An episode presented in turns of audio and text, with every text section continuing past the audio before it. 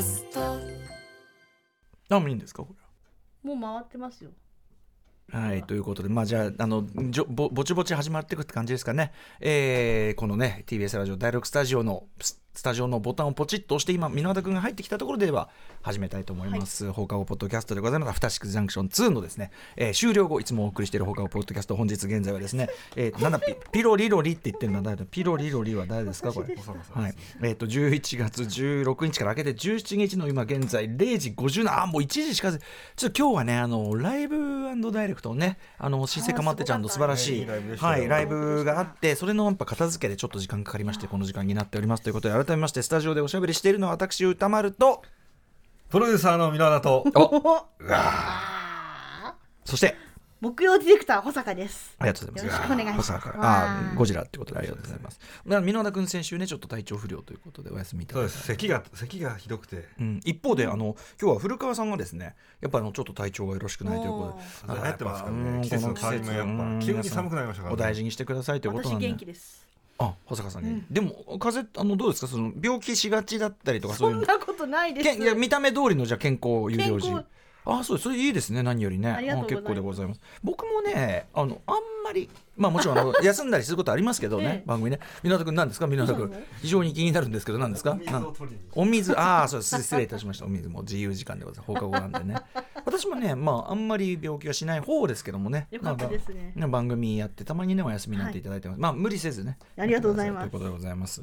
ということで箕輪田君がお水を取りに行っておりますが放課後ポッドキャスト、ねあのーちょっとまず私ちょっと今日こそは今日こそは宣言いたします。今日はでも1時だからなんぼなんでもここから2時間半とかそういう非常識なことはしない。違うあのねただねちょっと後ほど言い訳させてください。しょうがないんです。そのメールがいっぱい来ててでどれも読読みたい、うん。ね。あのある意味時間の制限がないから読む読まないにこっちの完全にもう完全にこっちの恣意的な問題にねもちろんその普段の放送も選んでんだけど読め読もうと思えば読めるわけでそれが心苦しいというのがあってですね。で、まあ、今日いっぱい来てるんでまずもう無駄話はあのしないとは言わない。最初 最初。最初。最小にして。であのとっとともうできるだけメールをいっぱい読むというそう。ういうところに徹そうと思うんですよ、これはね。先にじゃあちょっとあの片付けておかなきゃいけない無駄話の数々ねどうですか？ゴジラはね。ゴジラ。ゴジラマイナスワン。マイナスワン。箕田君はいかが見たかという？僕はあのー東宝シネマズ日比谷のうん。ドルビーアトモススクリーン5番で見たんですけど、ええ。僕は結果もう大号泣、ね。ガツンと来たんですもん。よかったですいやよかったそれはそれでいいじゃないそれはね。ももう誰一人死んでほしくないんですけどと思いながら見てて途中の、まあ、これネタバレいいですよね、ポッドキャスト。あでああどうですかね？ど途中どのぐらいのとある人物がね、えに悲劇が起きるじゃなはいいですか、はいはいはいけ決定的な、ええええその時においおいおいマジか、んうんうん。マジでもう見れないわけ、って思って。そうですか。だから僕もゴジラめと思いながら見てて。あの気持ちね。あの神木敷島の気持ち神木隆之介の君の気持ちで。そうそうそうそうわーなんつってやってたわけですね。そしたらじゃあよかったですね。したらもう最後ララストねまあいろいろなんかあって。いろいろ意見はあると思います。僕はああ。よかった。本当よかった。私ぐらいにねもうすれた映画見になりますとね。あのあなたが言ってるねある悲劇って言ったでしょ。もう大体もうそれはもうだって見せてないんだからそうですけど、そんなのもう私も手で私私の手だれにかかればね。私どうせね私の私のね手だれにかかればね。はいはい読めた読めた。やだね。そんなんだそんなんだったら手だれない方がいいね。ずっと手だれない方がいい、うん、ちなみにあの技術の吉村君はですはいはいはい。ねあの割とねあのホラーとかそういうジャンルもの好きなんだけど、ね。はい大好きなんだけどあのさっきね片付けながらね僕はちょっとあれ。でやっぱりそうそう。厳しい。西野君すっごい厳しい。あのねとどこがみんなダメだっていうポイントがねもしあるとしてもそれぞれだと思うんだけど吉村君は銀座のシーンの CG がダメだっつって。言ってましたね。が全然気に入らないっつってましたね。気に入らない、まあまあ、言われてみればそのあの例えば電車が投げ飛ばされるのも全然あ重量感な。いとかあとその足がドーンってくんだけどこの距離に人立ってたら吹っ飛ばされなきゃおかしいとか電車もそのあの速度で走ってて急に止まったら脱輪するとかそういうやっぱり、うん。いやでもやっぱオタクってそういうもんだから。もともとねオタクってことはだいぶ意味変わっちゃってますけど昔はそういうあの細かいことの交渉というかなそういうところにうるさいとかそういうそういうのがねやっぱねだからまあいいと思いますけどね。わかりますわかります。ちょっとあの銀座のところはある意味そのだからスペクタクル優先というか、絵作り優先でちょっとねとこあるかもしれませんけどね、はい、でもまあ昔の東京の街並みなんかジョックメスさんの再現しててなかなかね面白いのもありましたけどね。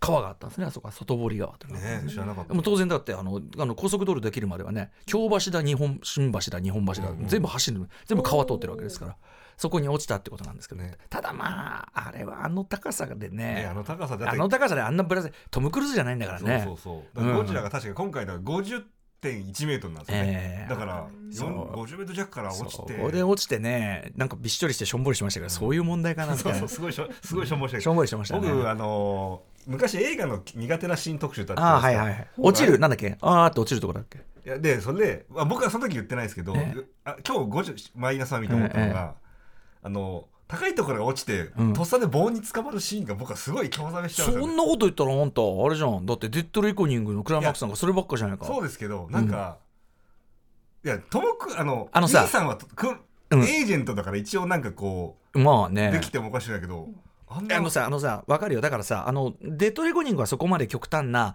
落ち落ちて捕まるの、その、このわかる、高さの落差でしょ。そうそうそうそうすごい高いところから落ちてんのに、急に鉄棒線縛りにバンって、あれはおかしいよね。結構あるけど。ね結構はあ。うん。まあ、僕あの大学時代にうん。やったこと、海下海でええ。浜辺でなんかちょうどなんかね棒がせり出てるところがあってええ。やってみたこと、やってみたんですよ、ええ。なんか高いところ登って飛び降りて捕まえるかって、うんうんまあ僕が体重重いのもあったと思うんですけど、全然無理いですや無理でしょ無理でしょ。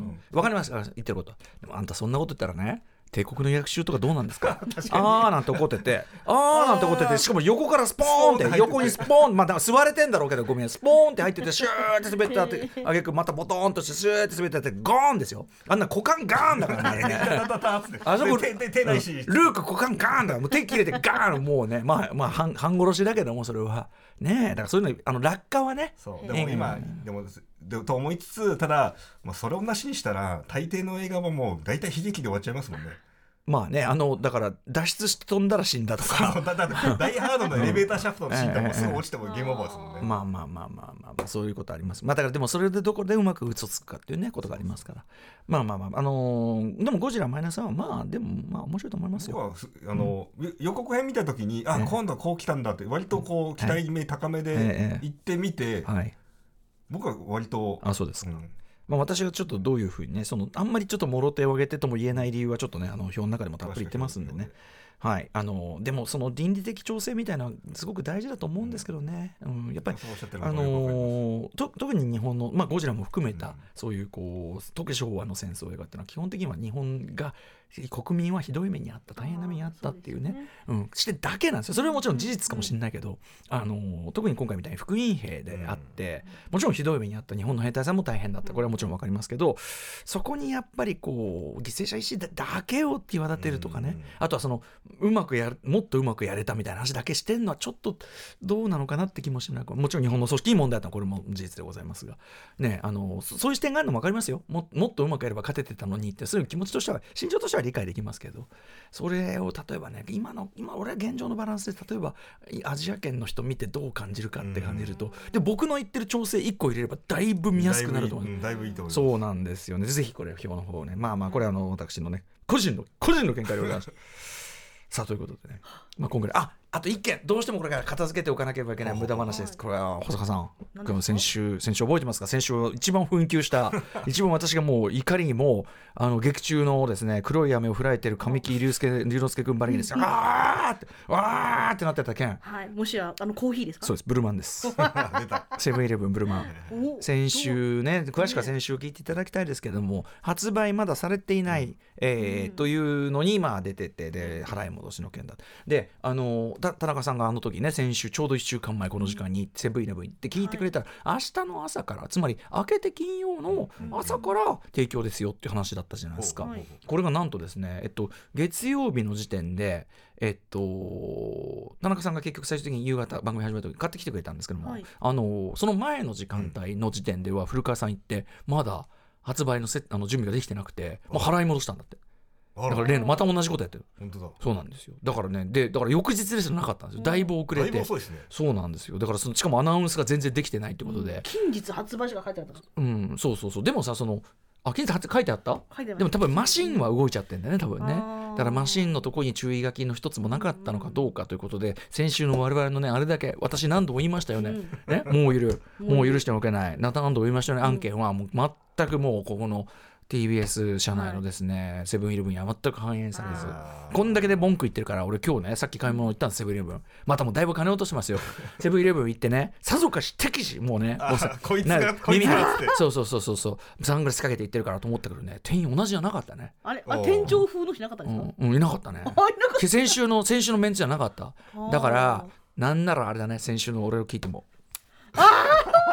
飛ばされどう動作わ動作わかんないです。首あのあのガーディアンズ・オブ・ギャラクシーで一生懸一生懸命スターロードが あのあいつに説明してた。うん、ドラッグスに説明してた。首にこれこれだったかもしれないですねこれね。あねねということででも今や無事ですね、はい。あのセブンイレブンのブルマンが提供されるようになりまして私も先ほどですね本放送の時いただきましたけど大変美味しいございました。あ美味しいんですね。あよかった大変美味しいことです。なのであのそういう味味とかに文句言ってるんじゃないです。かだからそのマイナスワンもしっかりで、大筋で全然内容させて素晴らしいと思うからこそもうちょっとここなんとかならないの。かみたいなねそういうことでございます、まあ、まさに人はそれをクレーマーと呼ぶということでございます。うん。でですねさあもう心置きなくねはい。私はもうプシュしてこれセブンイレブンで買ったね。セブンイレセブン今週はオランジュじゃございませんけどね。でねメールがですねでもねすすごいもう手元いっぱい。多くてですねやっぱその全部をご紹介することはかなわないわけなんです。なのでちょっと順繰りにですね目についたところからと言いましょうか、えー、とまずその放送の方に放送中？先週中に来てたものをまずご紹介積み残しご紹介し、えー後に、えっと、放課後ポッドキャスト用に来てるんですねメールが。こちらを紹介し、でその後の余力でどうでもいい話と。余力がなければやめますから。余力これいかがですか？これ合理的じゃないですか？こいいれと思います。人命系知ってませんからこれね。お願いいたします。日本旧日本軍のねあれ、まあ、なんだですね。ちゃんとね。あまりにもやっぱ人の命を粗末にしすぎたということ時間を粗末にしすぎたということで ちゃんとやりたいと思います。まずですね、はいすいません。私事どもなんですけどブルーノート東京ライムスターライブね。最高でした。ありがとうございます。あのね、楽しんでいただいて、登坂さんも。あのー工藤大輝くんもね、はい。あの、ダイスも、うんお話ししていただいてはい。ありがとうございます。ということで。楽しんでいただいての彼なんかね、あの、なんかはるかにでかい会場のさ、その演出なんかも出かけてらっしゃるから、もうさぞか、しょぼい、しょぼい。ブルーノート力でしょみたいな。まあいいけど、確かにいいけど、ぶいいけど、ブルーノート力8割しょみたいな。そういう感じだったんじゃないでトークすか。アバウトでもあのフューチャーイズボンをかけながらありがとうございます。してました。嬉しいことです。でですね、あのブルーノートのあのメールもいっぱいいただいて、ちょっとあまりにも読めてなさすぎるんで、はい。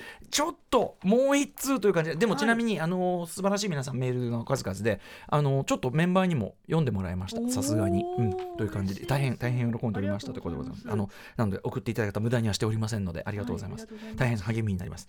えーラジオネーム NNN さんです、えー今日は先週末のライムスターのブルーノート東京ライブ1日目のセカンドステージを聞きに行きました。ライムスターのライブはこれが初めてで、ラッパーの方のライブを聞きに行くのも初めてでした。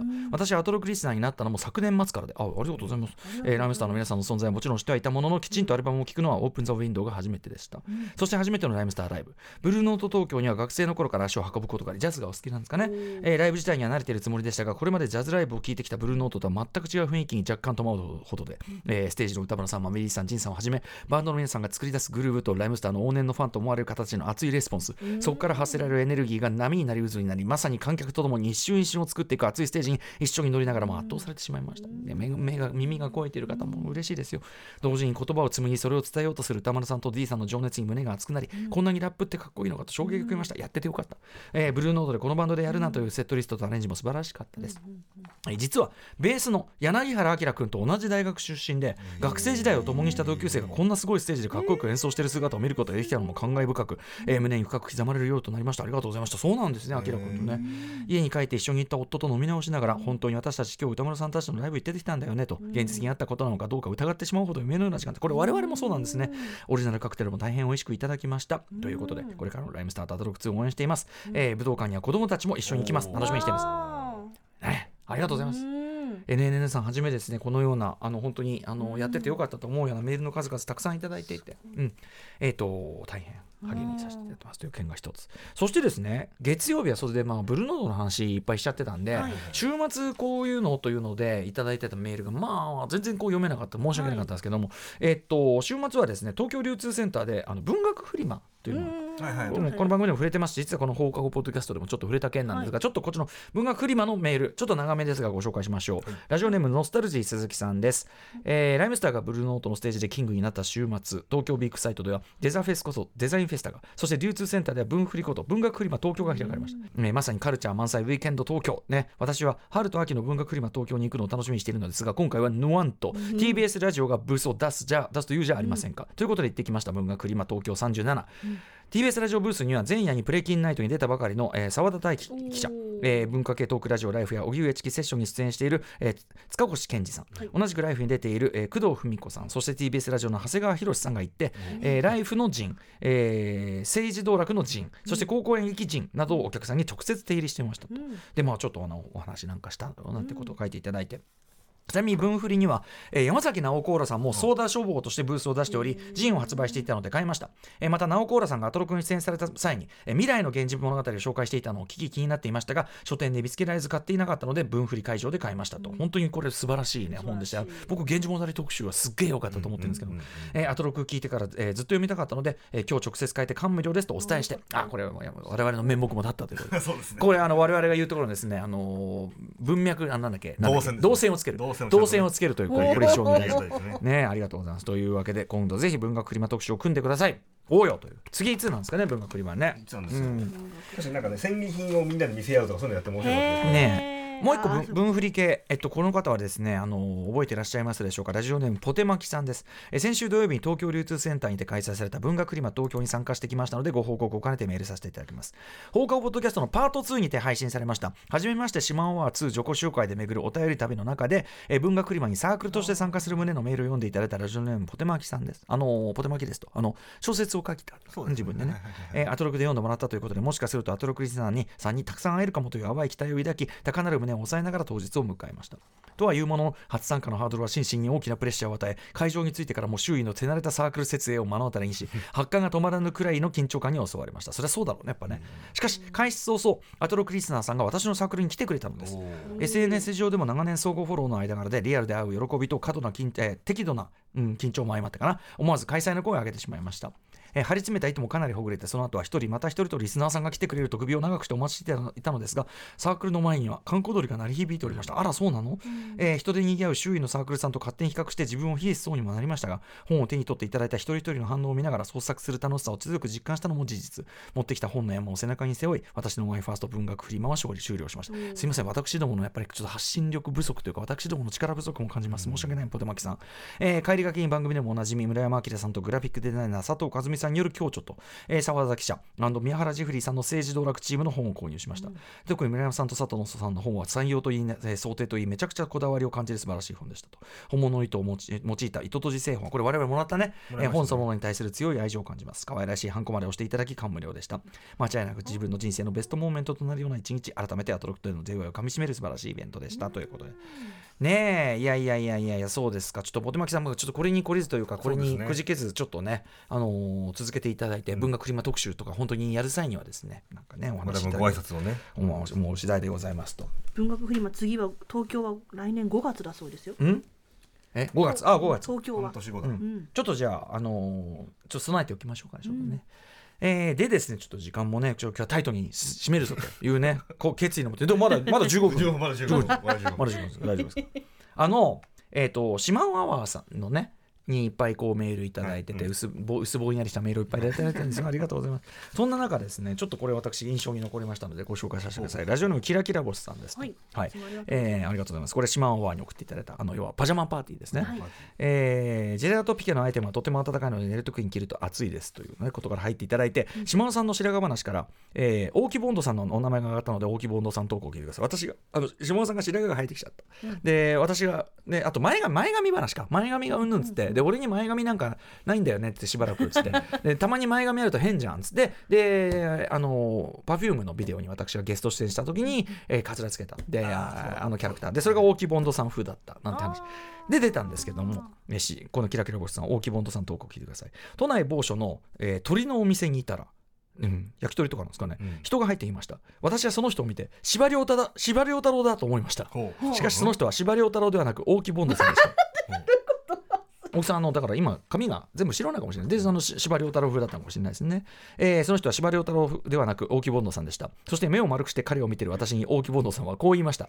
福山雅治です 言いそうっていうね。んとかが言うやつうん言いそうっていうね。ちなみにあの以前だいぶ前ですけどねもう10年近く前になるかな。あの玉袋筋太郎さんと私がですねえっ、と四谷の某なんかなんていうかな飲み屋ではい飲んでいた時にですね、はいそこにまああのまあ行きつけなんでしょうね。あのふらりと現れた大木ボンドさんほまあ全くフリーですよ。であの玉さんとか知り合いなんで、でももうねその時はかなり出来上がってらっしゃってるかこんなねあの福山雅治ですなんてこんな可愛い登場。もう入ってくるなりもう全く放送できないことばかりを。で僕らのテーブル来ていただいてお話聞いたんですけど、もう全く放送では言えないことばか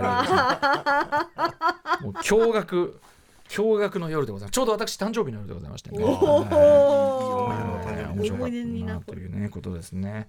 あとはですねすいませんちょっとね読み切れないの多くて、あのーこの番組ゆかりのですね、えーこの大阪の2つの、えー非常にイケている本屋さんからですねちょっとこんなご報告もいただいてるんでご紹介しましょう。えーはい、まず大阪の本屋スタントンの田中ですということでえー前回のアトロックブックフェアで皆さんに大変お世話になりました。アトロック2になってからも毎日欠かさず拝聴拝見しておりますと。ありがとうございます。で今回メールいたしましたのはただいま兵庫県の、えー私立伊丹ミュージアムで開催されている五丁茂雄写真展写真家の、えーについて行ってきた報告させてくださいと。であの五丁茂雄写真展。まああの超なんていうかな本当にレジェンドですよね。日本写真界のね。あの五丁茂雄さんといえばですね、まあ、のこの後もちょっとメール書いてありますけどね。未完となった連作。幼年の時のパートでは子供たちのモノクロのポートレートが並ぶ中に我らがミューズ島尾さんの幼年時代の姿も確認することができました。これ有名かつめちゃくちゃ素晴らしい写真なんですね。まああのちょっと今省略して田中さんのメール読んじゃってますけど間はそのえっ、と五丁さんがどういうキャリアだったのかっていっぱい書いていただいて島尾さんの写真これすごいんですよね。可愛い上にちょっといつの時代かわかんないっていうかすごい見たことないですか？ちょっとぜひぜひ。幼年の時五丁五丁はごあの牛牛に蝶で五丁茂雄で島尾でも出てくるぐらいかもしれませんよ。えー今回の展示では郷長氏が学生時代の仲間たちと実制作した短編映画を見ることができと、うん。えー多角的に知ることができます。12月24日までの開催だそうです。歌村さんもお時間があれば12月にライブツアーで大阪にお越しの際にご覧になられてはいかがでしょうかということで。ね。確かに。私自身も12月2日に大阪行きますんで。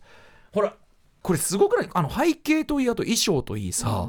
ちょっとこれいつのどこの？確かに。本当に。なんか全く分かんなくない？ちょっと時空を超えてる。時空を超えてるよねなんかそのだから4年の時っていうタイトル本当にそのままに、なんかこう普遍的な、うんうんうん。めちゃくちゃ普遍的な子供っていうか赤子に近い幼少期っていう。そうそうそうそう。幼少期のアイコンイコンっていうかさ、んん確かに。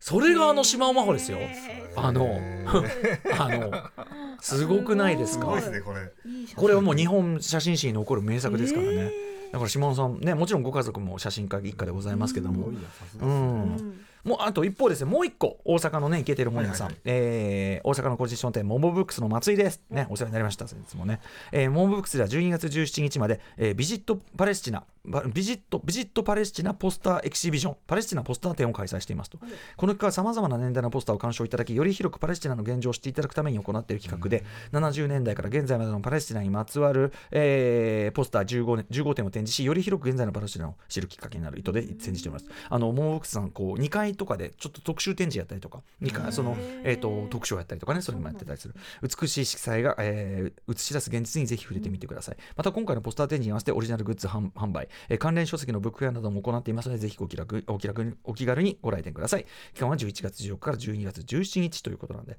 からまた大阪行った際にねスタントンさんも、えーねあのモモブックさんも伺って、うんこれだ五丁茂はちょっとねひょあの神戸だからちょっと出し伸ばすのあれかもしれないけどあのどちらもまた伺えるといいなと思うんですよ。本当にね。うん。ということであのご丁寧にありがとうございます、まあ、パレスチナね、えーまあ、ガザ地区というかパレスチナやるはずでしたの今のね大混乱がちょっともう人道、いや危機なんて言ってる場合じゃないね。人道侵害ですよねもうね、うん。みたいなことが本当にね心を痛めております、うん。なかなか放送内でそんな話できないんだけど、うん。あのー現在ちょっとですね私、あのーアジアンドキュメンタリーズの、はいはい。えー坂野悟さんと、えーまあ、リトルモアからですね来年あの観光すべくとある、まあ、ドキュメンタリーの、うん。とあるというかね、まあ、アジアンドキュメンタリー おすすめのドキュメンタリー本を作ってるんですけどもちょっとその中で緊急企画でやっぱパレスチナ、特にガザ地区のその中の現状とか、そもそも歴史的経緯みたいなものをやっぱり我々な,、まあ、しちょなんとなくニュースで見て分かってはいるけどなやっぱそのニュースで見る情報と、うん。そこに実際に人が暮らしていて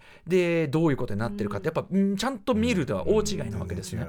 うん。なので、えっと、ちょっとそのあたりの話もですね本の観光に先立ってというかな、あの本当にすごい作本当にアジアンドキュメンタリー特に坂野さんが今回のその本のためにチョイスした作品本当に度級の傑作。でやっぱねそういうの見見見まくってるから今正直並大抵の映画だと もうね形打ちできない。だからねあのキラーズ・オブ・ザ・フラワームーンはもうさすがっていう感じなんだけど、うんうんなんかね半端なそのやっぱちょっとちゃそれこそ社その社会的なあれが盛り込まれた半端なエンタメとかで、やっぱ今日僕が文句言ったみたいにでもこういう面を見てないじゃないかみたいなのが気になっちゃうっていうか、あなんかそのでしかも作品としてすごいのどれも。もうねえこんなことってねあります？とかこんなことってカメラの前で起こる？みたいな。本当にすごい。あのもちろんすごく感動するというか本当にあのひどい現実を映しながらもうん。最終的にはでも、いや人間ってやっぱいや捨てたもんじゃ絶対にないなねこれは。なぜならこれが現実だからだって思いながらものもいっぱいあったりして。あのなのでそういう話は、えっと、追ってまあ放課後ポッドキャストでも当然やっていくしあの宇多丸分室ね。あですね。あのでもやっていこうと思いますんでぜひあの Amazon オーディブルの方なんかも聞いていただければと思う次第でございます。はい、そしてモンブックスさんねフットワークよくこういうことやって偉いなと思う次第なんですよ。でですねはいさあここで一杯私ねちょっとね本日は黒ラベルですけどねちょっと一杯飲みましたよ。急 急に。星が光ってさあどんどんいかないとね、えー、23分。これいけますよ。これは。1時間以内いけますよ。保坂さん。まだ25分保ぐらいです。よまだ。この調子なら。ねそうですえ、うん。ね、保坂さん明日仕事ですか？まあもちろん。本当ですよね。明日明日の仕事はそんな真剣にはそんなに真剣そう。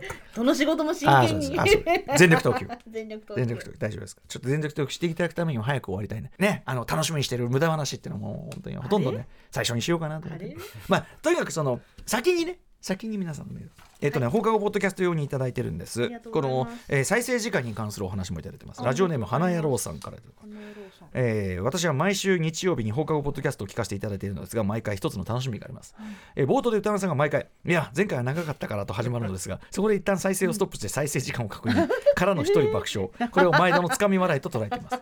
まあ要するにその今回今回はねサクッと終わらせるからバッと見たらまあ2時間半とか言ってるっていうね これが、まえー落語の枕のように伝統芸と化していくのを楽しみにしております。いつも楽しい放送ありがとうございます。そうはともに上がしますよね。今日はもう、ね。もうここまでいいペースで来てますから。うん冗談じゃどっかでどっかでストップかけてどんどんどんどん長くなりますからね。うんそうなんです。今日は今日はちょっともう歯止めをかけたいと思ってるんですよ、えーでも楽しみにしていただいてる。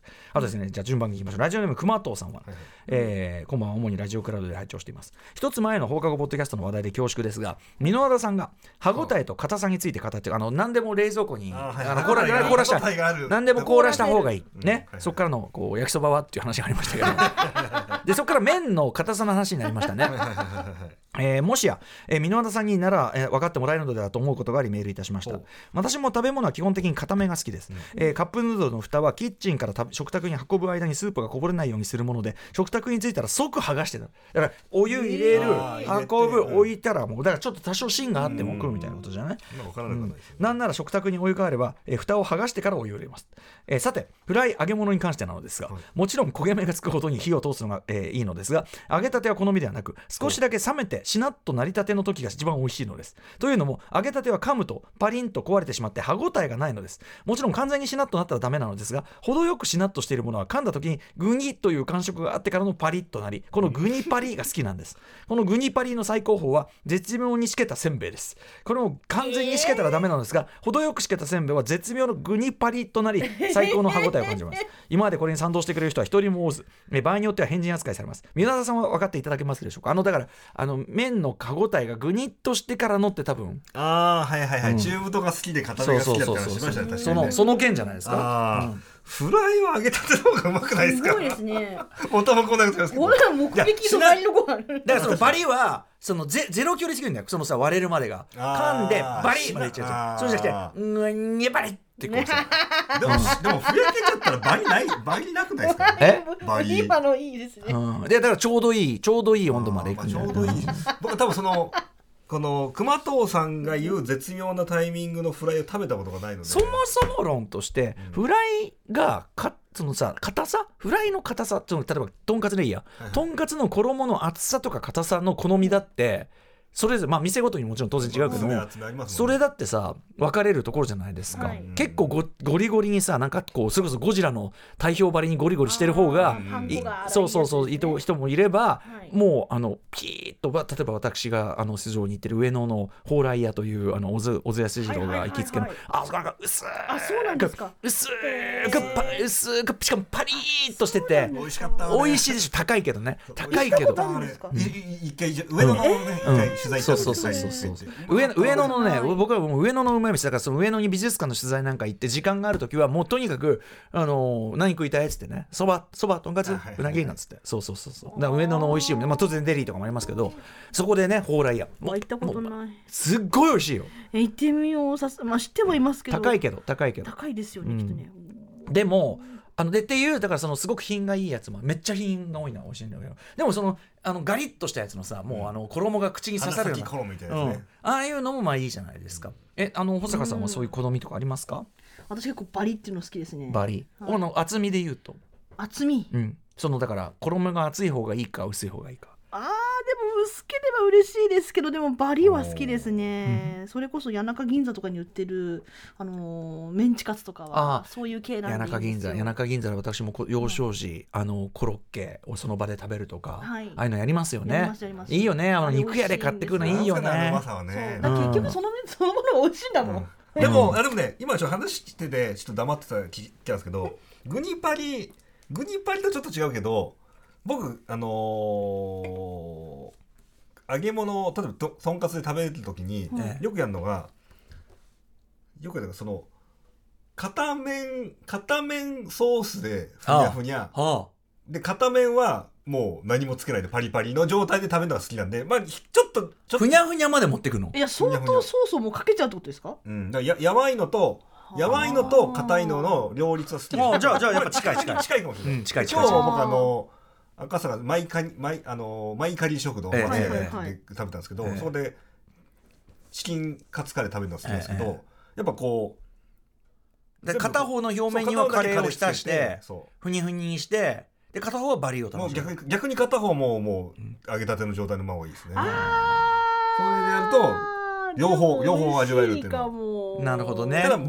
部それで食べないですね。うん。だんだんこうんう最初は何もつけないで食べてとか。うんでもなんかグニパリはまあ分からなくはないですね。だからそれってだからすごくカレー食堂ながらカリー食堂ながら、まあ、インドのカレーもなんかもう全部混ぜるわけですから、やっぱすごいこの状態の変化を楽しむというのは非常にこう日本的かもしれません私のこん今日今日も決めてきました。えっ、とやぶそばの鍋焼きうどんを。今 今日も行ったんですか？今日もやりましたわああのやっぱりこう卵を割らないように割らないようにやってからのというね、わあ私も今日は今日はうまくいったな。今日はもう最後終わった時の卵の甘みが効いててよかったなこれね。あうん美味しかったです。非常に美味しいですよこれね。はい熊藤さん、えー、箕田君一部ちょっと共感できるというようなことでございましたでもさ濡れせんみたいな。え濡れせでもん濡れせんはもうでもそういうもんじゃないですか。うん。でこれは普通のせんべいがしけたのがいいってことですよね。でもそのさ本来の状態だから冷めちゃってるとか、なんかそれの良さもないなんかそのうん。冷めた食い物の良さとか、うんか美うん、固まっちゃった何かみたいな なんかそれはそれでっていうかないっすか？なんか。ありますね。うん、気もしますけどね、えーラジオネームシックさんです。歌村さんスタッフの皆さんこんばんは。いつもポッドキャストで楽しく拝聴しています。さてアトロック2に変わるよということが9月終わりに発表された際に気になったことがありました、はい。それは放送翌日のポッドキャスト配信は難しくなるのかな？です私は朝の通勤時のウォーキングのお供としてアトロックを拝聴していました。ありがとうございます。アトロック1は放送終了時間が9時だったのでそれでもかなり遅い時間ですがと。朝の身支度のルーチンとして前日放送分のポッドキャストをダウンロードしていました。これがだからその楽しみだった、ね、しかしアトロック2の放送終了時間は23時30分。さすがに翌日配信は大変だよな。聞くのは翌々日になっちゃうけど仕方ないよなと覚悟を決めていたのですがいざアトロック2になってもポッドキャストは翌朝に配信されているではありませんか。偉い。これはスタッフが頑張ってる。稲田君頑張ってるまあうん。うん。んん。誰が頑張ってる？AD さんがかかってる。AD あの。あ AD チームか。日々の日々の日々の毎日の AD さん。は AD さんがやってね。放課後じゃなくて放課後は皆田君が頑張って。さらに驚くことに、ほえー木曜の放送後に延々と収録されるこの放課後ポッドキャストを も、えー金曜朝に配信。これは皆田君ですね。僕がうん、おかげさまでアトロック2になっても朝のお楽しみを続けることができています。しかしながら私は働く方々の健康管理をなりわいとしていますので、えー皆さんの、えー体が心配になってしまいました。メディア関係の労働環境も以前に比べて相当改善されているものと聞き及んでおりますが、無理はなさらずくれぐれもご自愛くださいますようお願い申し上げる次第です。これはだから TBS 社内はねもちろんろんそのお休み時間というのは徹底されてますけど、はい。ここにやっぱり一人大変前時代的な その、えー、喋るあり地獄というかね、えーあの喋るあり地獄喋るあり地獄私の私の 私の周囲にそうですそうです。か私の周囲に入ったが最後ずるずるずるずると その前時代的なその労働時間環境に吸い込まれていくってこれは完全にあなたは今入ってるわけですよこれ。もうね。全時代的な。うん非常にねもうザ・ブラックというね。ねでも、うん僕たちもあのき勤務表とか日々つけるんですけど、ええ。やっぱあのちゃんと何時間に1回1時間休憩を取りなさいって言われますからね。な何時間に1回休憩なんですか？いや一日。一日？休憩時間書くのがなんかやんなきゃいけないんですけど、うん。それが面それ面倒い面倒いね。それで確かにね。山添さんって覚えてますあゾエね、はい。うん、鳥取行った、うん、こいつ。あの来て1時間休憩って書いてああバカ 適当書いたんだろうね多分ね。来て1時間休憩だ。それそれダメでしょ。サ サボりじゃないか、うん、ババカですねゾエね。元気かね。ちょっと一報くださいゾエね。一報ください。うん。どんどんいきますよ。えーとね、ラジオネーム、イサクパシャさんです。えー放課後ポッドキャストも金曜日に配信されるようになり、週末はこれを聞くのが習慣になりつつあります。えータマフーからのリスナーとしては、気の置けない仲間とワイワイ会話するテイストが好きだったので、それが戻ってきて嬉しく思います。えー放課後ポッドキャストを聞いていろいろ思うことがあるので書き連ねます。例えば、えー歌村さんの高原についての発言です。あの海はバカ、こう 海はバカ、まあ、といけてる人は高原に行くという、えー海よりも高原がいいという趣旨なんですが、年に20回ほども登山に行く高原ガチ勢としては、KOUGEN 高原なめんなと言いたい。特に今年は天候に恵まれず、10メートル以上の、えー強風が吹く中、雨も降って冷え切った体で登山をしていたので、夏でも涼しく爽やかというのは一定の気象条件に恵まれた時の状況だと伝えたいです。最後の秘境とも言われる雲の平という場所では、えー蜂やアブが多く、あまり居心地は良くなかったです。風景は絶景で絶対見た方がいいのですがと。はい、というようなことで。いやー、その、なそんな、イサクパシャさん、勘弁してくださいよ。そんな、そんなガ、ガチ登山の人の話してないからね。その、ねうん、車でぴょいっと行って、車でぴょいっと行って、で、小洗さんのペンションでも泊まって、で、自家製ジャム食ってって、そういうぬるたい話をしてるんですよ、こっちは。それにでそのぬるたいライトなレベルで行って当然海だってさディープなことやってる人とさその海のそのシャッシャッシャッっていうバカどもとはさ、これ全然違うわけだからさ。確 かねに確かに確かそうに真剣にやってる人はそれはどっちだってねその要するにその厳しいものもあるけどその分バックが大きいということをやってらっしゃるのこれは基本海だって山だってそれはそうなんですから。そう。なんですよ。だからそういうそんなんじゃイサクパシャ違うよ。そうじゃないんだよ。ラジオネームちびさん、えー放課後ポッドキャストで歌丸さんが、えー超人戦隊ジェットマンのフィギュアをひ予約したとお話しされていましたがエボリューショントイからウルトラマンメロスのアクションフィギュアが発売されることはご存知でしょうかご存知なかった。サイズ的には SH フィギュアーツよりも少し大きめですが11月にウルトラマンメロスが、えー12月にはウルトラマンメロスの鎧バージョンあのあの能面みたいなかぶえーが発売予定ですでに各通販サイト等で予約も開始されてますので。ってところがねこれね,、えーとねメロスが1万1880円。ヒーローアクションでメロス鎧装着1万1880円高いんですよ結構高いいいお値段ですね。あの前にさあの新ウルトラマンの時にあのガイガンさんとかがね教えてくれてっていうかくれてあの新ウルトラマンのセットの中になんとメロスも入っていて。あそうですねそうそうそう。ガチャガうチャの。ねんあれはあれは僕は嬉しかったですね。やっぱりねやっぱりはいザ・ウルトラマンというね内山守先生の、まあ、番組で特集しましたけど、ね。最高のもうスペースオペラ的ウルトラマンでございます。その中でも超かっこいいメロス。ね。ただね僕ねあのね鎧のデザインは別に好きくないのよね。別にね全然ねうん。なので中身だけでいいんでまあ買うとしてもこっちの中身の方ですからね。今でもフィギュアで言うとさあのモンドってさあのポスターのさはい。オリジナルオリジナルティブポスターのモンドっていう感じ。じゃモンドってフィギュアとかいろいろグッズも出してんだけど、うん。あのね優勢からの物体 X のカートラッセル出たんですよ、ああいいですね。うん。ちょっとねとかね思っちゃうんでもうフィギュア置く場所ないんで、これから僕だってドン鬼退陣ゴールドバージョンとジェットマンも増えるんでとねどうかなと思ってでもいいなっていうのがね出てたりするんでねこの上メロスか。困った。なちょっとまあちょっとまだまだ僕まだこれ写真とか見てないんで、うん。後で調べたいと思います。じゃあ続いていきますねラジオネーム明太子唇さんからいただいています。この方ね、えーブルーノート東京でのライブ後ということで確認したいことがあります、えーバンマスでよく名前が出る竹内和武さんですが歌村さんと初めてお会いしたのはラジオがきっかけだったのでしょうか、私の記憶が正しければ過去6よりももっと前、えー、タマフル時代のライブコーナーに、えー小林大吾さんのバックでキーボードを弾いていたのが初出だったかと思います、えー当時は初対面の様子で今みたいにフランクな感じではなかったと思います。その後秋のキーボード祭りと称して椎名純平さんやさかいゆうさんとともにタケウチカズタケさんも出ておりヒップホップ SUIKA で叫びながらキーボードをえー弾いていたのを覚えています。このラジオをきっかけに今の RHYMESTER バンドが結成されたかと思うと感慨深いです。またスタジオライブでもお聞きしたいです。楽しみにしています、こちらですねえっと多分そうかな。あのもちろんあの竹内和武スイカとかその活動で、うんうんうん。あの知ってた存在知ってたけど、会うのは本当に確かに小林大吾のバックが最初かも。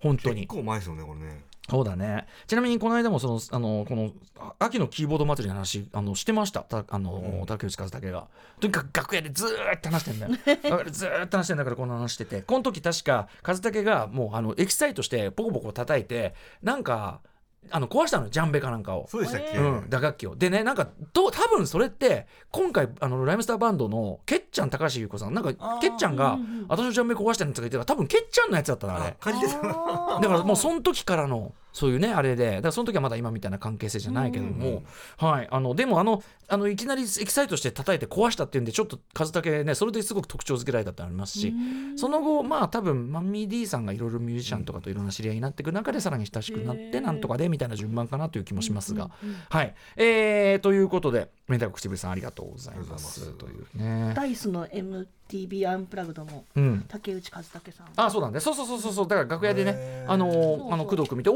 お!」っつって。やってますだからすごく大活躍ということなんですよね。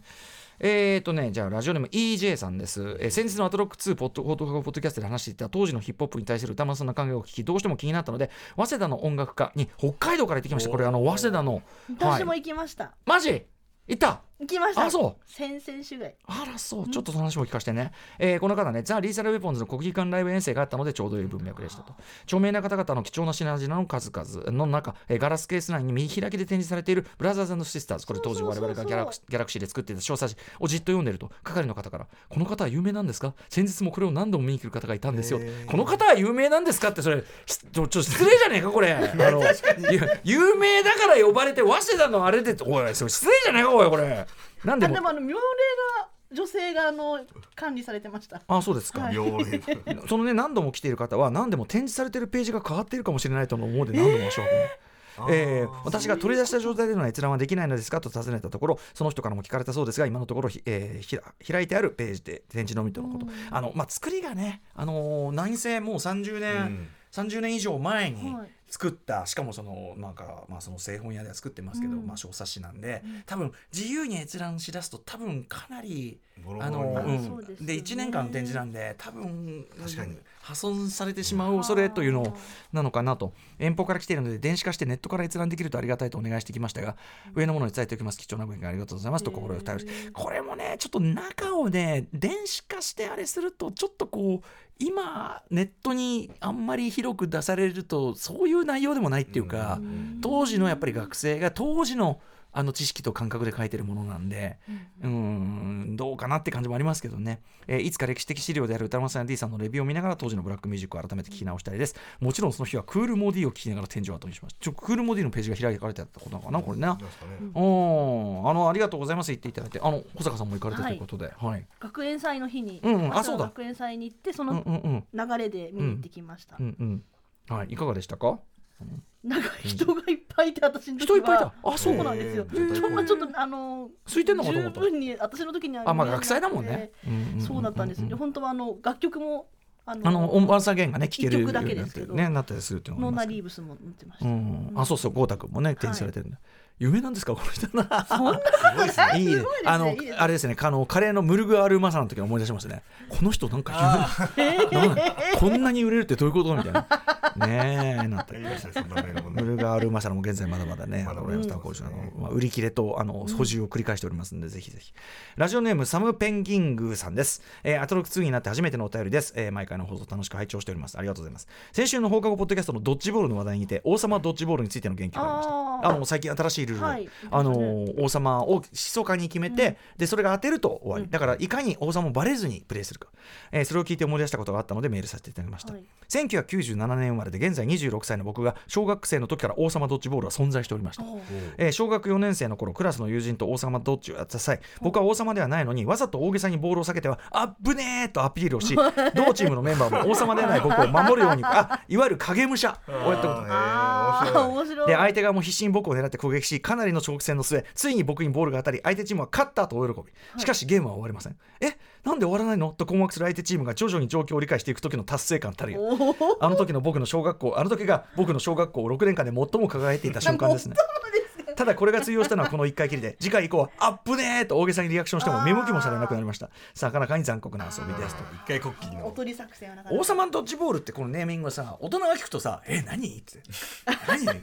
王様い。やらしいいやらしい。い。やらしい。何？やらしい。王様だーっつってラジオネーム500日の田中さん、えーえー皆さんこんばんはいつも楽しく本放送も放課後ポッドキャストも聞いておりますと。先週の放課後ポッドキャスト内でドッジボールの話を聞いていて思い出したことがあったのでメールしました、私が中学3年生の頃にその年だけクラス対抗のドッジボール大会が開催されました、へー最初は全く気乗りがしなかったんですが決勝進出特典としてこれ面白い。先生チームとのエキシビジョンマッチができると聞きそこからその得点のためだけにドッジボールの練習を毎日励みました。そうです。悪意の塊を先生にぶつけて日頃の鬱憤を晴らしたいという 欲望のためにボールを投げる技術を磨いたりえ至近距離でのキャッチ練習をしたりとチームが一丸となって特訓し優勝よりも先生へ悪意をぶつけるのを目標にドッジボール漬けの毎日を過ごしました。何年生の時の？うん。小中学3年。生意気だからだから。中学3年だから。そしてた大会当日毎日の特訓で磨かれたドッジボール技術と先生へのヘイトで結束された我がチームに かなう相手が通らず見事に駒を進め目標の決勝まで決勝まで行かないとできないからね、ああそうそうそうそう、えー念願の先生チームとの対戦。我がチーム全員の鼻息は荒くそれぞれが、この先生は俺が仕留める。手を出すな。俺の獲物俺の獲物に俺の獲物に手を出すなと言わんばかりな生きり生きりようそれぞれの悪意が込められたそのボールは次々と先生たちをなぎ倒していきこれらのチームは無傷で先生チームを全滅させました、ええーチーム一同日頃溜まった先生の鬱憤を全て晴らし大満足だったんですがその後の決勝戦はエキシビジョンマッチで全ての力を使い果たした成果大敗北を喫し惜しくも準決優勝で幕を閉じました。歌丸さんが言っていた通りドッジボールは悪意をぶつけるゲームだと幼,、えー幼心で痛感しました。ただドッジボールってこんなに楽しいかと気づかされた出来事でもあったので、えー、アトロクでももしお時間あれば競技スポーツとしてのドッジボール特集というのもやってみても面白いのかなと思いました。ということで。いいですね。これでも先生とのエキシビジョンマッチはこれわは燃えるでしょう。なんつうか、あのロンゲストヤードだよね。もうね。確かに確かに確かに。ザ・ロンゲストヤードだね、うんこれね。熱いよね、これ。あれはまあ、ろいろあの刑務所ですけど、だから、すもうプリズンなんかでこれやったら、血を見るね。え血を見るんだけど、ガモは残念ながら、あの結構体育会系、あの商業部も一緒で、前も言ったかもしれないけど、軟式テニスと剣道とっていう結構せ地球あの日本規模で地球規模です日本規模でトップ取れる分もあるの柔道とか。ー。なのでそこの顧問は当然その結構まあごつい人がいるわけでそいつらが当然投入されてくると思うんです、だから結局血祭りどころか あの返り討ちあの日頃から痛めつけられてるのが余計余計倍痛めつけられるの？み余計惨めになるだけ。そしてその悪意悪意だけが浮かび上がり余計その無所での暮らしが きつくなるみたいな、うん、それだけちょっと想像されますけどね。でもまああの体育祭自体がねその騎馬戦とかでこれもまあ今推奨されないでしょうし僕はもうあの参加すること自体が嫌だったんであの体育祭普通にサボってましたけど、え。あのもう殴り合いを楽しみにしてるような、ねうんえイベントで、ね。やっぱがあの男子校で。と昔のねそのマッチョな世界ママッチョを良しとする世界なの。で俺ももうそんなの冗談じゃないってもうそんなのもうもう誰に標的にされてるか分かったもんじゃないと思って。であのね我々ねその学園祭文化祭とセットなんですよ。文化祭3日やって体育祭がくっつくんですよ、忙しい。忙しい。うん、だから文化祭3日やってもう満喫もう文化祭最高ですよね、もう満喫して、もう翌日からは風邪ですっつってで自転車乗って芝浦まで遊びに行ってましたけど。え当時私が好きです自転車乗って芝浦の港のところまで行って。ーはい。でなんか缶コーヒーかなんか飲んで帰っえてー、おしゃれ。そうオネスティオネスティオネスティタイムオネスティタイムオネスティタイム決めてるんですねうんといでうも全力使い果たしてよくうん次負けたなんかなんか三能線みたいな感三能線。確かに三能線っぽいね。確かにかっこいいですよね。さフラムランクだ。予約した予約した予約した。わかりました 4K 4K 4K ブラックした予約した予約したあれもあれも予約した。あのミッションインポッシブルも予約した。あ僕も予約しました。うん。立てと。あのメールはねあのもちろん他もあるんだけども一応ね結構読みましたけどね、あの紹介したところで、ね確かにうんねいっぱいありがとうございますそれでも1時間47分なんで1時間以内に収まってるんですよ、これでもねあのどうでしょうね。ここで急に置いたら皆さん悲しむんでしょうか俺は。どうなんでしょういやいやそのね本当にね。終わるのって言われちゃうのかな。えもう一時間四十分？いや1時間じゃない？1いやいや。時時間。ああ40あ40今50 50分うん。そうだそうだそうだ。ぐらいあびっくりした。ざっくり。モンブルマン問題はやったしな。ちょっとね最近見た映画の話とかもあるんだけどこれ分室かな。あとあのそうだな。ちょっとリアルタイム感あるで言うとさあの前にさあのあれよ。えっ、とあれあれあれ。あーちょっと名前が出てこない。えっ、と。なんかヒヒント。あのジョン・ウィリアムスあ特集ってはいはい。やった、やりましたね、あの総選挙ってね。ね。はい、えっ、と、で、その時にさ、あの小室孝之さんね、い。いろいろお話しいただきましたけども、あのーちょうどこの間帰って、なんか仕事終わって帰ってきて、あの NHK つけたら、うんそのジョン・ウィリアムスが松本のなんとかかんとかでやった、あの、ジョン・ウィリアムスが自らタクトを振った、はい。はい、あのー基本的に貴重なはい97歳ですからね、うん。コンサートの、おちょうどギリあの間に合って、うん。はい、あのー見出してですね、ちょうどあの、スター・ウォーズのヨーダのテーマ、最後の方ですね、こう、あー。やり始めると、始まって、まあ、その、ああ、やばいやばいやばいって、これやったのに、録画し忘れたって見始めてですね。で、そしたら、これ結構翌日ネットとかでも話題になったみたいなんだけど、アンコールで、うん。あのーこれおあのあれ小室さんこの話してないっけ？アンコール。とにかく、まあ、その小沢誠治とすごい仲いいと。でアンコールでとにかくしつこくしつこくその小沢誠治なんとかフェスティバルなんですけどね。しつこくこうずっと手招きしてるわけ。でみんなこうオーケストラちなみにオーケストラの人もまずその本編終わってあのもうちょっとやっぱ涙ぐんでんだよね。つまりへジョン・ウィリアムスの式で、ーいやだってね本当に音楽の教科書まあすでに載ってるし、本当に後にはあのモーツァルトだベートーベンと一緒に並び称されるようになる人ですよ間違いなく。すごい人だから、うん。でもうもうその多分歴史的なのに参加してるのもう涙ぐんでんだけどね。さらにそこからガンコールでずーっとニコニコしながらずーっと学んででもこれ結構しつこいのよ、うん。でいいじゃんとそんな何なの？って思ってたら首みんな首かしげたりしてんだけど、まあ、小沢誠治さんが車椅子に乗った状態で。で多分ですけどもそのジョン・ウィリアムスに呼ばれたのでなければおそらくは人前に出てきたりはもうしないのかなというような雰囲気の、まあ、感じなんです。えー。なんだけどでもニッコニコジョン・ウィリアムスは、まあ、大好きなんだね。でその小沢誠治がいる前でおそらくあの小沢誠治にやるよみたいな。多分小沢誠治が好きだっていう前提なんでしょうけど、いやほら引き出すのが帝国の街なんですよ。あ帝国だからそこで美しいテーマとかじゃなくて「でーでーでーでーでーでーでーうん。そうでもそのすごい感動的なもので。最後にこうやってあのやっぱりコンサートの会場中央に呼んできてこうやって2人でこうやって。もうなんていうの？だから2人ともなんていう歴史の教科書に載るような場面をね。見ている。だからもう周りのオーケストラの皆さんももうものうもうなんか泣いたりいや泣いちゃいますよね。もうなんとかって感じですごい場面でしたまさに歴史的瞬間だこれはすごかったですね。これちょっとあの本放送で張り切れなかったからその話したしときたかったなっていう。あとですね、私昨日ね、えっと、木曜の前のね、水曜の深夜にですね、えー、龍が如くセブン外伝あ、えー終わりました。ね。あもうもうわかりましたうん、最近ちょっとクリアするの早いんだよね、なんかね。確かにスパイダーマンクリアして、せ龍が如くセブン。あのね、あのスストーリーがいいとかなんか言ってたじゃない？確かにこれ、あの龍が如くあれ？宗田君龍が如くがあってもちろんもちろん龍が如くセブン外伝である理由が最後の方であーって。でやっぱりこう大団円というか。でちゃんと8に向かっていく話です。でででででその8の体験版も入ってるからそう8の体験版やんなきゃな。そう,、そうそうそう。だからそのセブンのスカイデンの最後から8につながっていくという流れになるんでちゃんとちゃんと桐生一馬と春日一番のちゃんとそしてそのえセブンをクリアした人であればもう熱くなる。おーっていう。こことここの絡みみたいなのもありますし、えー、もうあの買ってはいるんですよ。まだえー。プレイできてないですけど、ただあの闘技場でそのバトルロイヤルとかさチーム戦って言ったじゃない。結構上の方の戦いはマジむずくてかなりレベル上げしなきゃ無理だっていうえー。ことが分かりました、結構強くしているはずなのに全然ダメですね。適当に当てたんじゃとてもじゃなく勝てない。セブンはあのいわゆるいわゆるあバトルアクションバトルアクションでですバトルアクションです。はい。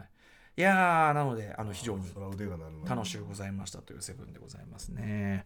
まあだからあのロボコップやりますよだから。ロボコップを楽しそう多田さんにね、ん。あの水曜日に。ロボコップはあの XBOX で多分やると思う。あの PS5 待たずに。多分あの暴力表現とかが多分。ああうん確かにそういうのあのー確かに厳しいですもんね。そうそうそうそう XBOX だったら多分。あの相当なんかブルータルな表現が。えーまあでもロボコップのねそうそそこをやっぱね緩めない方がやっぱうん僕はやっぱ確望ましいと思うんで。多田さんの説明聞いたらすげえ面白そうなんだよな。ロボコップ好きだったら少なくとも絶対って感じじゃない？ロボコップがちゃんとそうちゃんとディテクティブなうん。するってことだね。そうね。ぜひあのね皆さんローあのロボコップローグシティあのこちらのポッドキャストでも多田さんの説明聞けますんで、えー昨日ですよね、えー水曜日分のカルチャーワンショット聞いていただければと思い1ます月11月15日水曜日のカルチャーワーショット。さあここでお待ちかね。保坂あかり情報でございます。え保坂 保坂さんのお知らせ事なんだ 今スパイダーマンって話が出ましたけども、私 USJ が好きなんですけど、ええ。スパイダーマンのアトラクションなくなるんですよあのディズニーに行くからみたいなことじゃなくて。えどうなんだろう。だってさ俺そう行かなきゃと思って。すごい要するにさそのスパイダーマンってやっぱ権利がすごいその、ね、不思議な、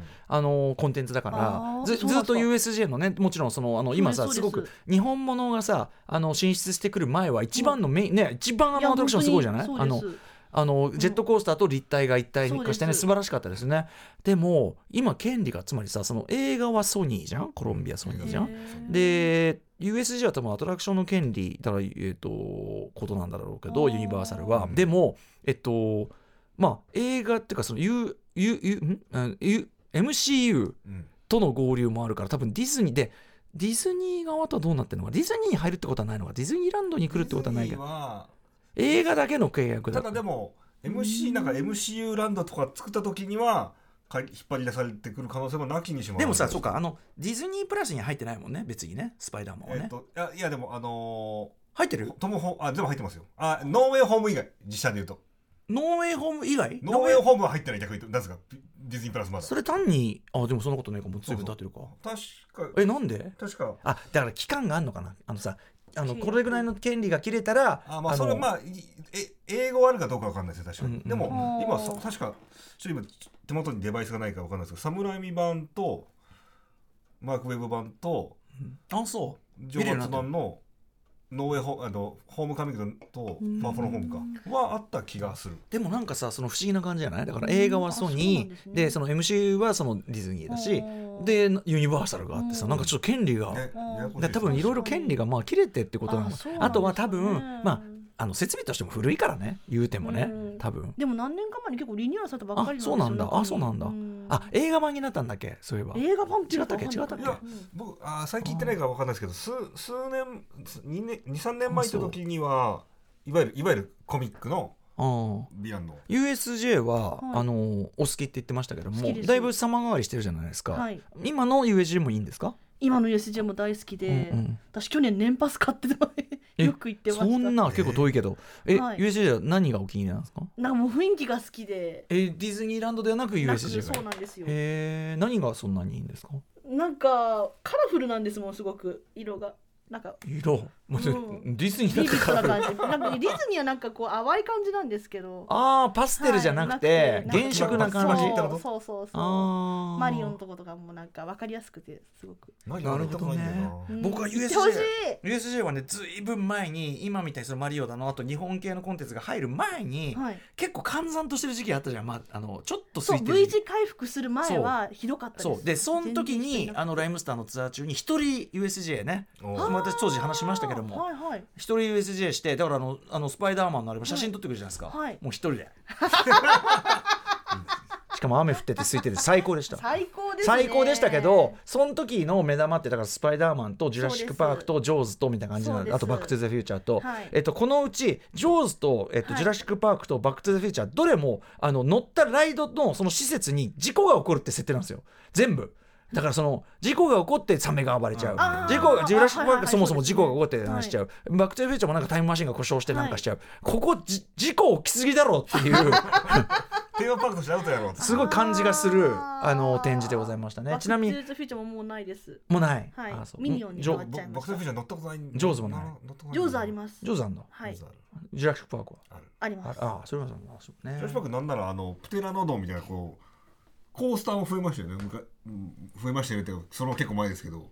コースターが増えた？あのなんかあち足チューブラリンのやつじゃあああそうそうそうそうそう。あれあれ？フライングダイナソそうあれ乗りたいんんだよな。あと結構そのあハリー・ポッターは違うかえっとハリー・ポッターもあります。はい。あとマリオもあります。あと「進撃の巨人」とかそういうの？まあそれは季節ごとになんかこうあー期間限定。で進撃とかエヴァとか。は期間後ものね、あそうであす。ET セーともラームーンとか。ET もないんだよね。ET もなくなりました。ET, ET なんか今の若い人知らないかもしれませんからね。ET あれ絶妙に。あ ET もやそうだね。そうだね。あれなんか絶妙にあとあれえっとターミネーターもないです。ああれだ。あの、シアター型のね。そうですあれもちょっと今技術的にもうちょっと微妙ってことじゃない？ね。確かに。今だったらもっとねうん。要は通常の映画館で 3D がそうだできてねますもんね。そうだね。でもあのそのなんかこうシアター感と混ざった感じがなんとも、うん。なんとも流行ってるな飛び出してきてこう掴みたくなるようなうん。そうですよね。あの 3D うん。あそうですか。USJ 楽しんでいってる 次は次はいつ行く予定とかいやー早く行きあとあれなんですよ。あの神戸でやってるうん。パフュームの、ねあー衣装店ね。衣装店に行きたくて、はいはいはいはい。でもあれがもう今月で終わるぐらい。うんまだ時間あるかな？もうでもあと半2週間ぐらいしかない。神戸ね。あのあれですね神戸、えー、と市立美術そうです館というか。県立美術館県立美術館。ですかね僕前にあの富野さんのあの展覧会と、あーはい、富野義行展を、はい、行ったやつですね、はうん。い、いいですよね。あそこね。あそうですか。なんで神戸でしかやらないんですかね。なんでですか？なんでですかね。うん回んないんですかねあれね。うん。はいはい。今展覧会もいろいろやってるからな。ちょっとねうんキュビズム展もそろそろ行きたいななんて思ってるんですけどね。まあそんなもんなんですかね。じゃあちょっと今日はねあのもうすぐちょっとあのそろそろこう2時になりますんで。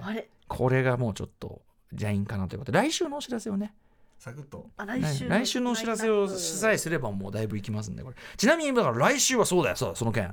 来週はほらあじゃあ来週。あじゃあじゃあ言いますじゃあ順番に言いますねまずね。えっ、と来週だから20、えー、20日月曜日。20日。20日月曜日、20日月曜日。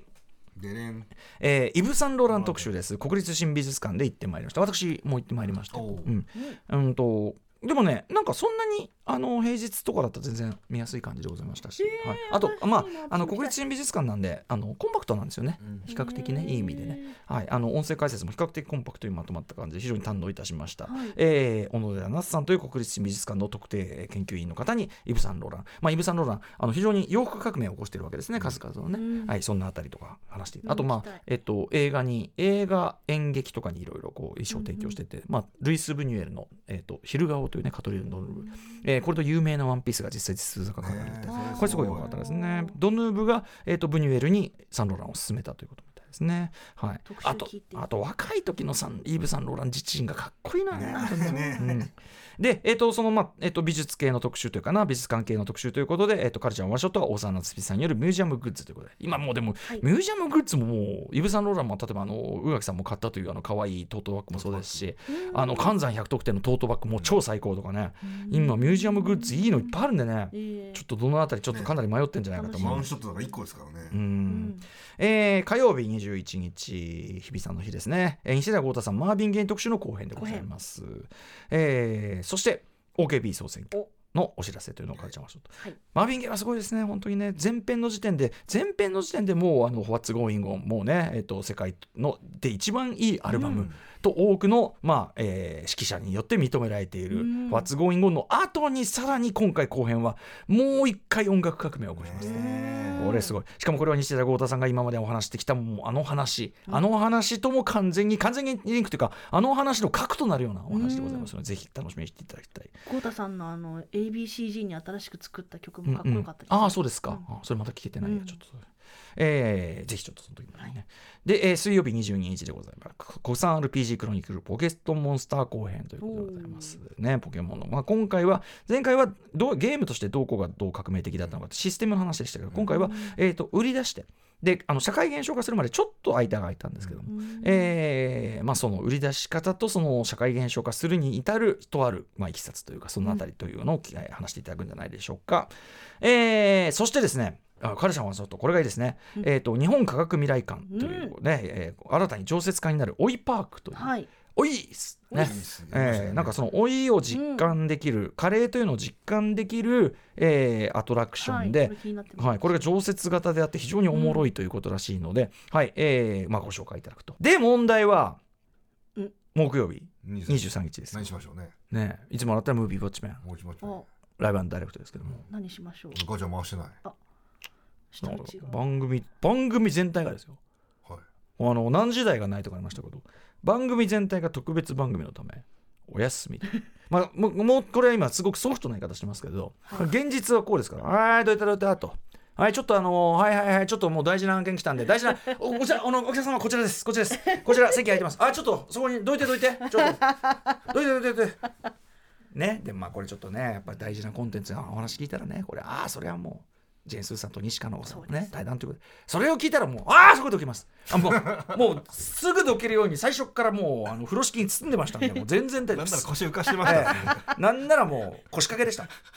旬時でしたっけ？さ旬時シャッつって。ね旬時なのでぜひ皆さんこちらの特別番組をこの日はお聞きいただいて、はい。もうはるかにもためになるということになってます、うん。ただねこれねあのこれはですねあの来週のだからその来週明けてさらに翌週の、まあ、フリートークオープニングトークでも話してもいいと思いますがこの空いた日を利用してという言うべきかお。あの要するに普段だったら放送があるから、うんえっと行けないかったあるところに、お。まあ、2箇所もちょっと行ってくる予定おないのであ二箇所になったんですね。うん、特にあのもう一個の方は絶対に時間的にもう行けるわけがない感じだったんで、へあのーまあそのなんていうかな、まあ、とある公演日程を見てて、ーはい。あこの日休みじゃなかったら絶対行けなかったの。よ、まあ、まあある意味ね。ある意味ラッキーということでございましてね、まああのちょっとね窓際族という立場を利用してです いねやいやいやそんな。映画もね映画表もないから。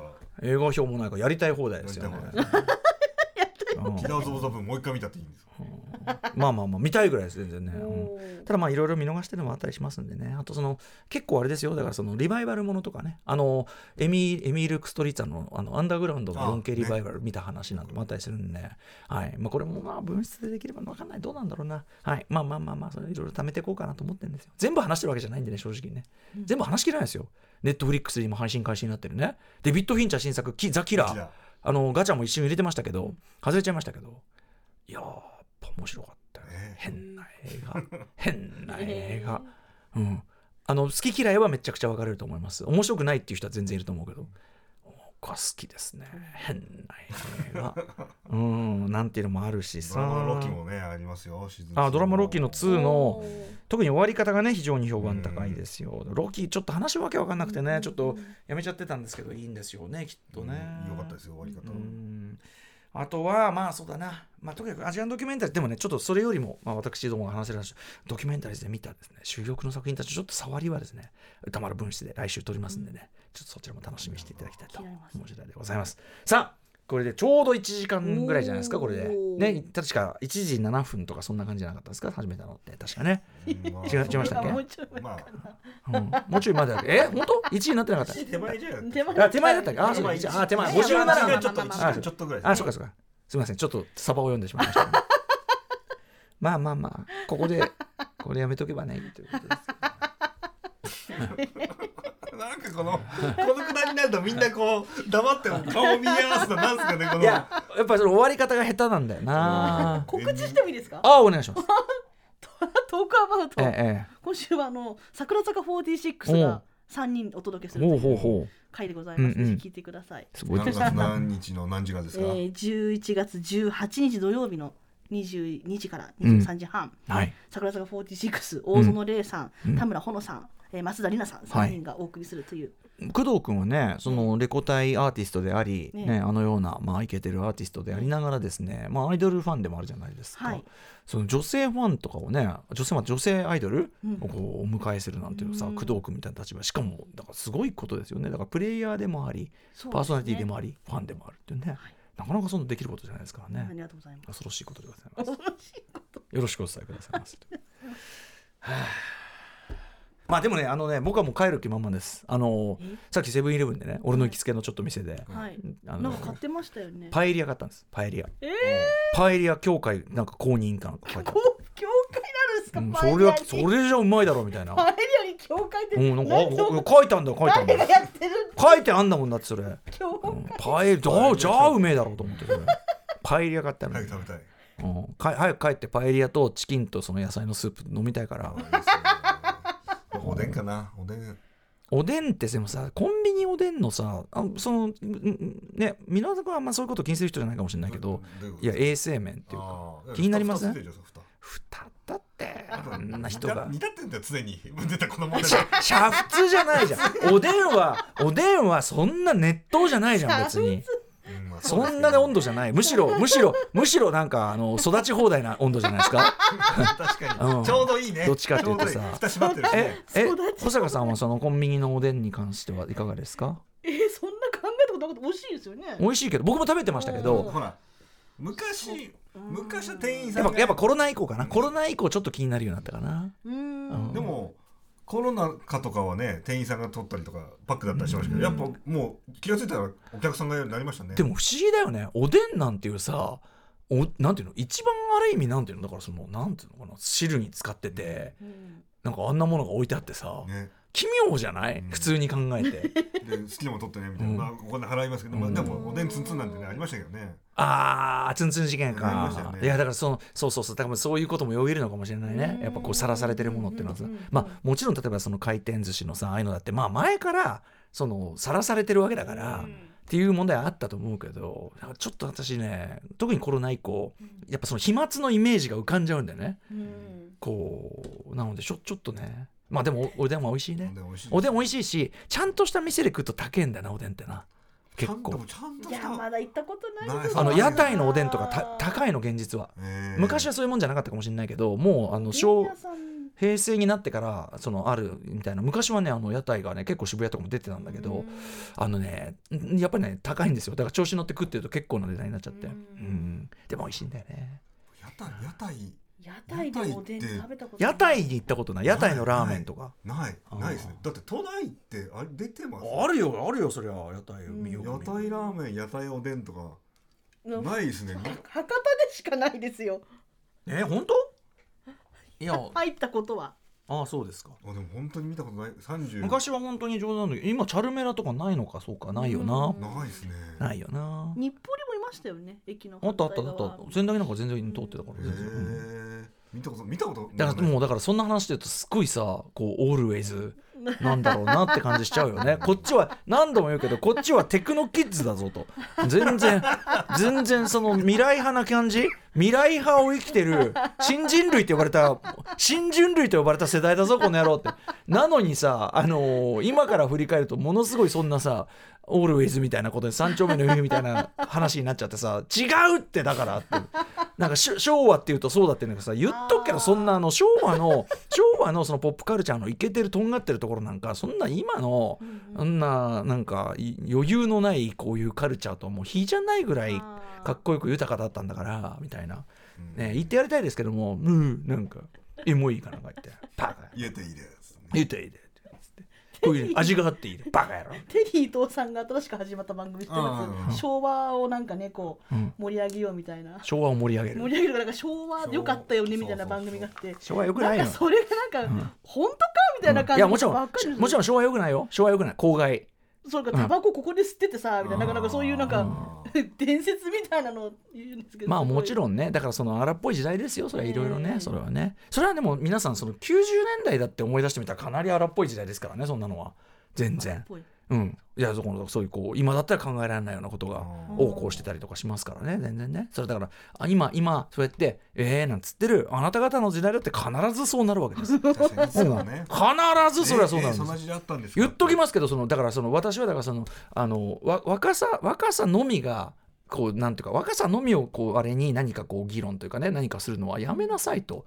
速攻としとんだからどう考えたって。って、うん。お前が思ってるよりずっと早いから早いしあのなんならその中間が一番きついかんなみたいな。あ。その年年思いっきり取ってればもうねこっちは言いたい放題ですから、その冷え泡食ってたとか嘘っぱちって、うん。俺だからそのあのああれだからほらあのゴゴジラマイナスワン表とか俺もっと嘘つけばよかったなと思ってそのさ要はさあのいや俺は俺この頃ねこの頃もう小学校だったけど なんとかだったよとかさ。うん俺この頃のあの服部時計店知ってるけどみたいな。うん嘘こけばよかったと思って銀座こんなんじゃなかったよとかね。中間ちょっと前がやっぱ一番ね。こう一番きついじゃないですか。若いつもりでいる。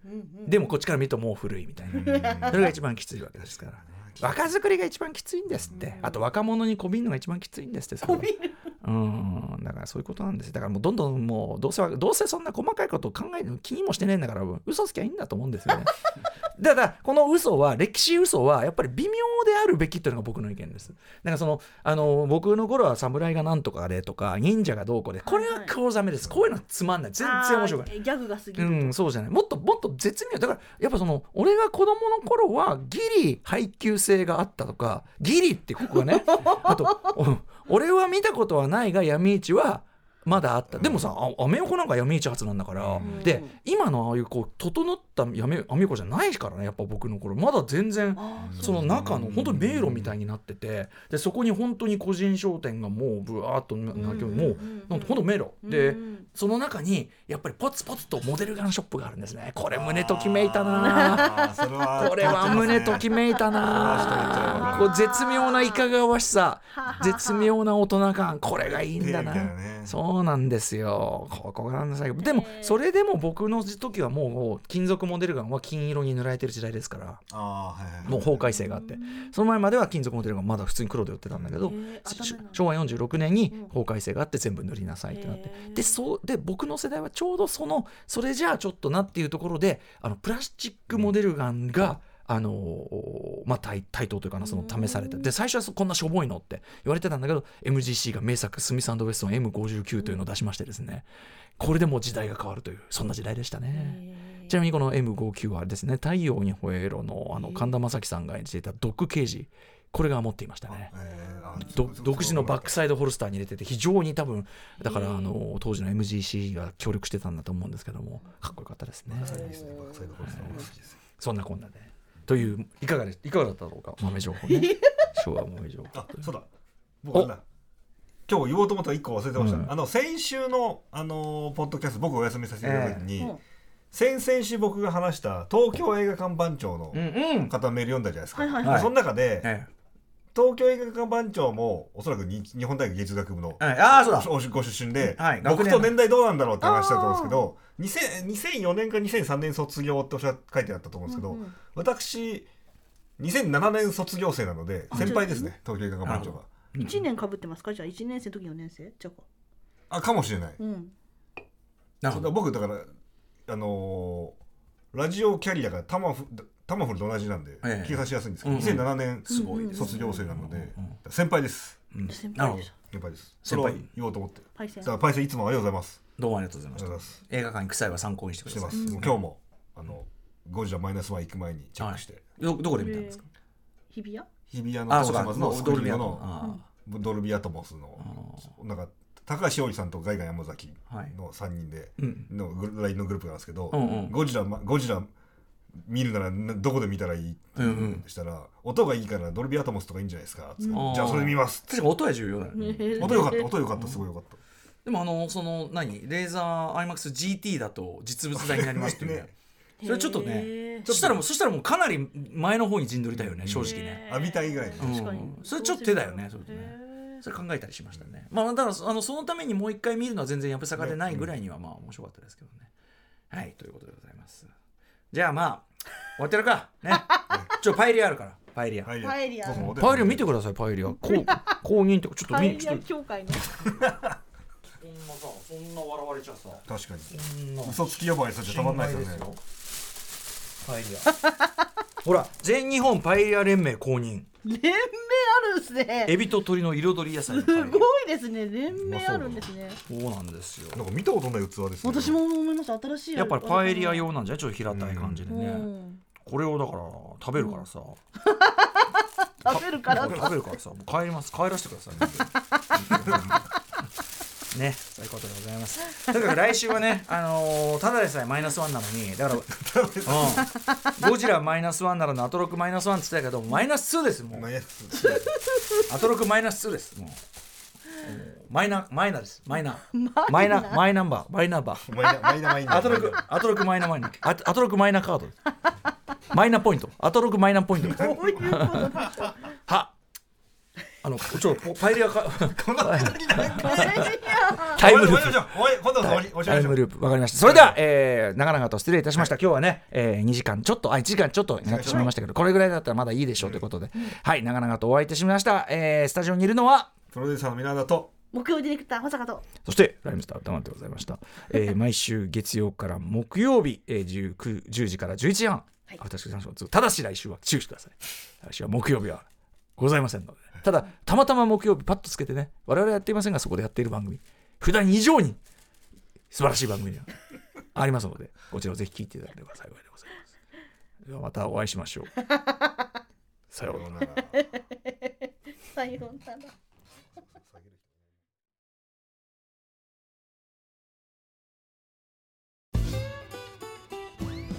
パンサー向かいのフラット。木曜日のパートナーを担当する横澤夏子ですバタバタする朝をワクワクする朝に変えられるように頑張ります。パンサー向かいのフラットは月曜から木曜朝8時30分から。